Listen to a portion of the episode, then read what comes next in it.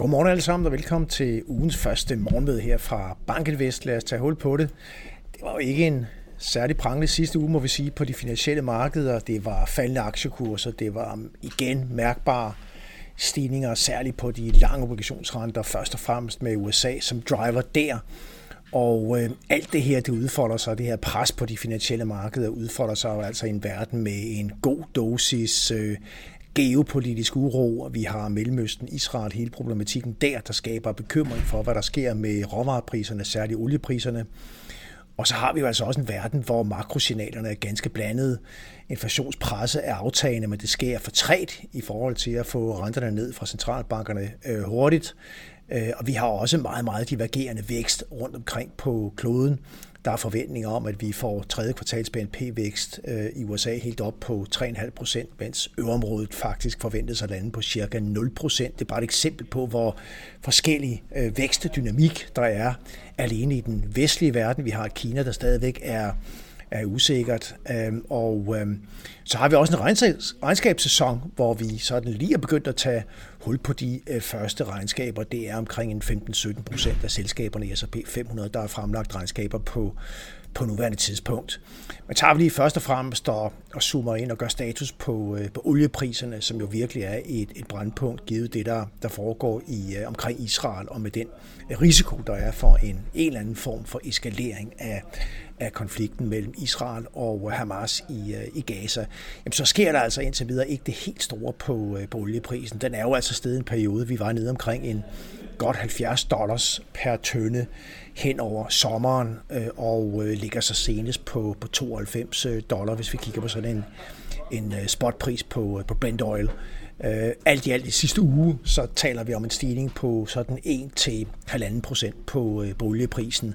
Øh, men det er klart, at der, der, der ligger en risiko her. Det, som alle venter på, det er Israels øh, store invasion i, øh, i Gaza øh, hvor hårdt det vil gå ud over den, den civile palæstinensiske befolkning der, og hvordan nogle af de, de arabiske nationer, som, som i enten direkte eller indirekte sådan støtter palæstinenserne og Hamas, hvordan øh, reaktionsmønstret vil være for, øh, for de her sådan, øh, stater. Vi har jo altså nogle betændte situationer omkring øh, ikke mindst grænsen op til, til Libanon, hvor der har været nogle, nogle krigshandlinger mellem de israelske tropper og, og Hezbollah der, og, og vi venter på en stor invasion, som sagt, i, i Gaza. Så virkelig fokus på, på den situation øh, og de geopolitiske ringvirkninger, det kan få, og, og hvordan indflydelsen bliver på, øh, på olie i særdeleshed. Men indtil videre, så ligger olien relativt sta, stabilt.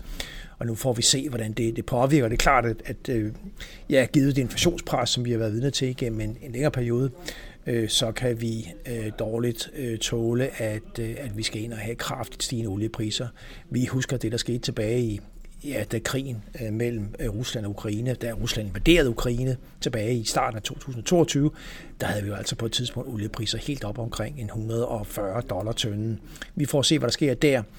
Det er i hvert fald nogle af de temaer, der er med til at presse øh, renterne op, og det er jo altså slående at se, hvor langt op den 10-årige amerikanske statsrente den er kommet. I sidste uge var vi næsten op at røre 5 procent. Nogle gange vi landede på 4,99 procent. Og, øh, og alt i alt i sidste uge, der var et lille rentefald i fredags, men alt i alt i sidste uge, så så vi faktisk en stigning i den lange rente i USA på 30 basispunkter. Vi kom op med 15 basispunkter i Tyskland og i, i Danmark. Vi er op med lige godt en procent øh, penge på, øh, på renten i USA her øh, år til dato, og, øh, og knapperne op 40 basispunkter, når det gælder de 10-årige danske og og tyske øh, statsrenter, men altså over en procent stigning i renten i USA her i, i år, der nu har lagt sig lige omkring øh, 5 procent. Der bliver jo forklaret og analyseret på, hvorfor renten er steget så meget i, øh, i USA, og dermed har trukket renterne op i, i andre dele af, af verden, og der kan jo peges på forskellige faktorer. Ultimativt så er der ikke en enkeltstående faktor, der, der gør sig gældende, men vi har altså at gøre med det inflationspres, som, som er aftagende, ja, men det aftager langsomt, og det skaber usikkerhed med hensyn til hele det længere sigt inflationsbillede, og det er også, jamen, hvor skal fedt øh, korte rente egentlig hen på, øh, på længere sigt. Man taler jo om, at Feds neutrale øh, rente på, på 2,5 procent, det er det, som Fed-medlemmerne selv har prognostiseret en periode, måske ligger for lavt. Øh, så den langsigtede neutrale rente måske skal ligge højere end de 2,5 procent, som der ellers har været skudt på igennem en lang periode. Et andet tema, det er term premium, altså det forhold, at de lange renter skal have en form for, for præmie i forhold til de, de korte renter, fordi der er en, en usikkerhed forbundet med at investere over en længere øh, periode, og vi ser jo altså en kraftig øh, ja, jeg vil ikke sige styling af den amerikanske rentekurve, men inverteringen af rentekurven er jo langt øh, mindre, end den har været tidligere. De lange renter stiger relativt til de korte renter. Så er der de store budgetunderskud rundt omkring, i særdeleshed i USA, men også i andre dele af verden. Der sker en periode, hvor Fed jo har drejet fra QE til QT, og man taler også om, at der er færre obligationsopkøb fra Japan og fra, fra, fra Kina. Øh, Japan, hvor renten, øh, renteniveauet sådan relativt set er blevet lidt mere attraktivt, og, og Kina, som ikke har de, de store øh, valutariske øh, overskud øh, længere, og dermed øh, behov øh, for at, øh, at formidle og kanalisere de øh, den internationale øh, valuta over i amerikanske statsobligationer. Så der er nok et samsurium af faktorer, der er på spil her, og der er med til at presse de, øh, de lange renter op. Det er i hvert fald markante rentestigninger, som vi er vidne til tager vi bare lige at gøre status på, øh, på Fed. Nu har vi jo, vi går ind i et par uger her, hvor vi har centralbankmøder. Øh, vi har på torsdag ECB, og på øh, ja, i næste uge, onsdag, så bliver det så Fed, der, der melder ud der.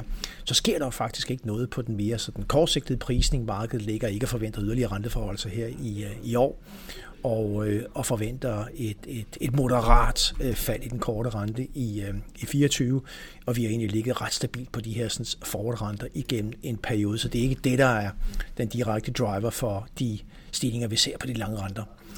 Over til aktiemarkedet, så er det bestemt ikke en verden, som, som aktier her i det korte perspektiv øh, bryder sig om. Der er, der er usikkerhed, der er stigende renter.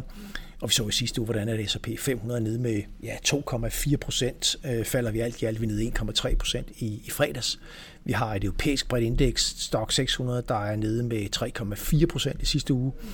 Og når det gælder det hjemlige danske OMX Copenhagen Cap Index, så er vi nede med 4,7 procent i sidste uge.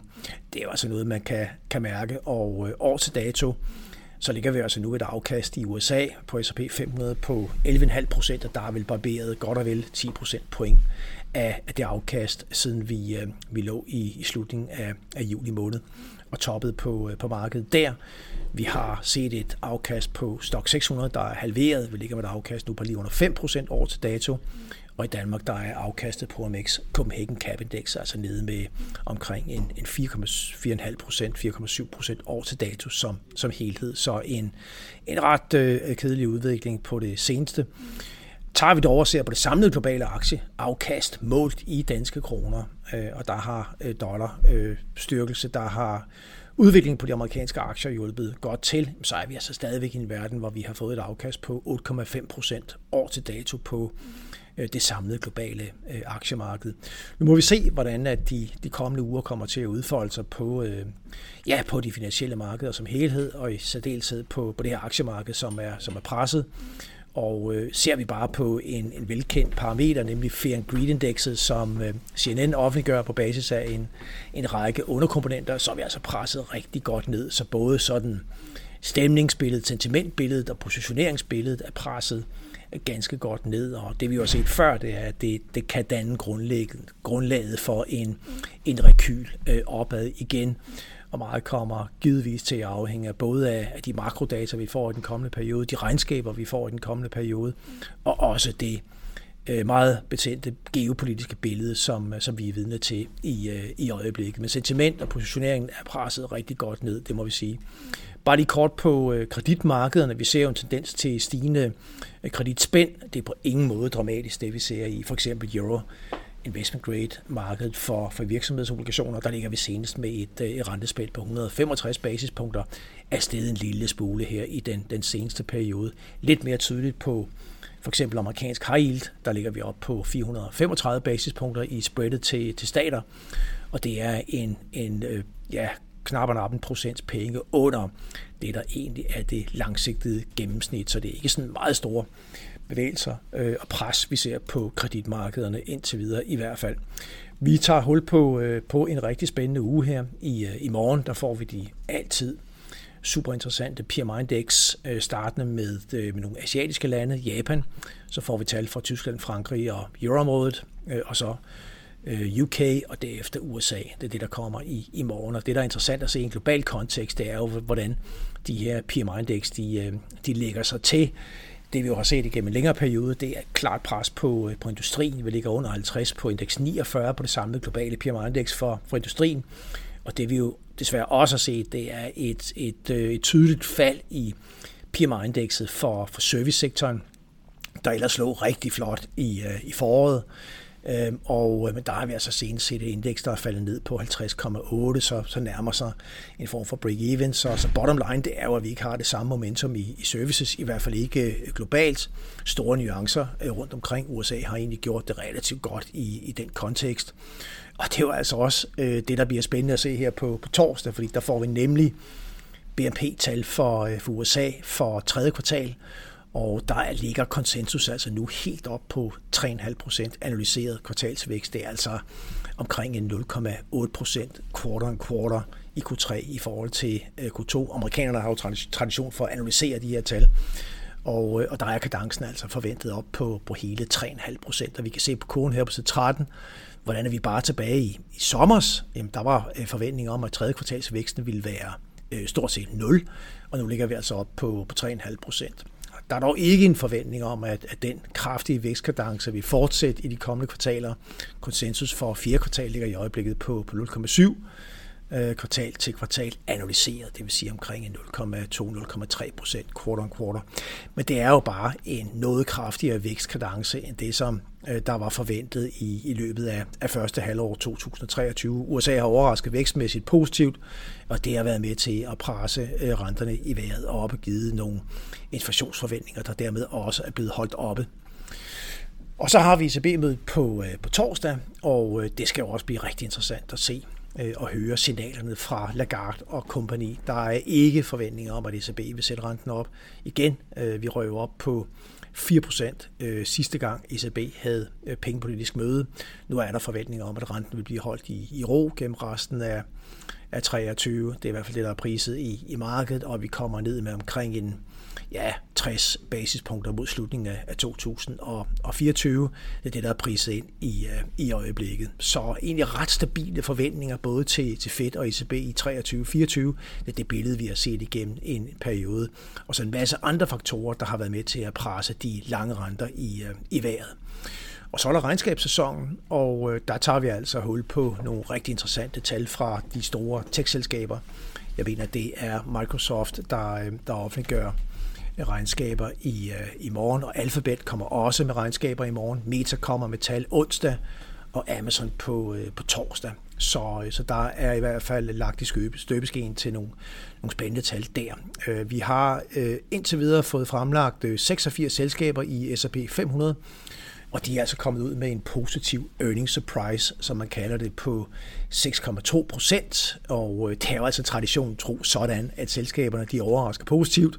Og derfor så ser man også på, hvor meget overrasker selskaberne positivt i forhold til, hvad de normalt overrasker øh, positivt. Og øh Øh, ser man på de sidste 10 års øh, tal ifølge FactSet, jamen så har den gennemsnitlige overraskelsesgrad ligget på 6,6 procent. Så der ligger vi altså lige der omkring sådan et, et langsigtet gennemsnit. Så ja, det er positive, øh, overraskende positive resultater, vi, vi får ind, men ikke noget, der sådan rigtig rykker i forhold til øh, normalen der. Men øh, det skal i hvert fald blive interessant at følge de her store tech-selskaber i de kommende dage.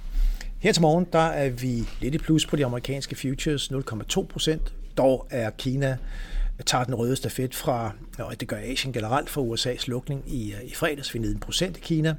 Samme i Japan. Vi har en rente i USA, der igen skyder op på 4,97 øh, og nærmer sig altså de, de 5 procent igen. Ikke de store tal i dag, forbrugertillid ud af øvrigt og Chicago Fed National Activity Index, men som sagt PMI-index i, i morgen og masser at tage fat på resten af ugen. Og med det, så skal jeg tak, fordi I var med her til morgen. I må have en rigtig god start på ugen. Vi er tilbage i morgen tidlig.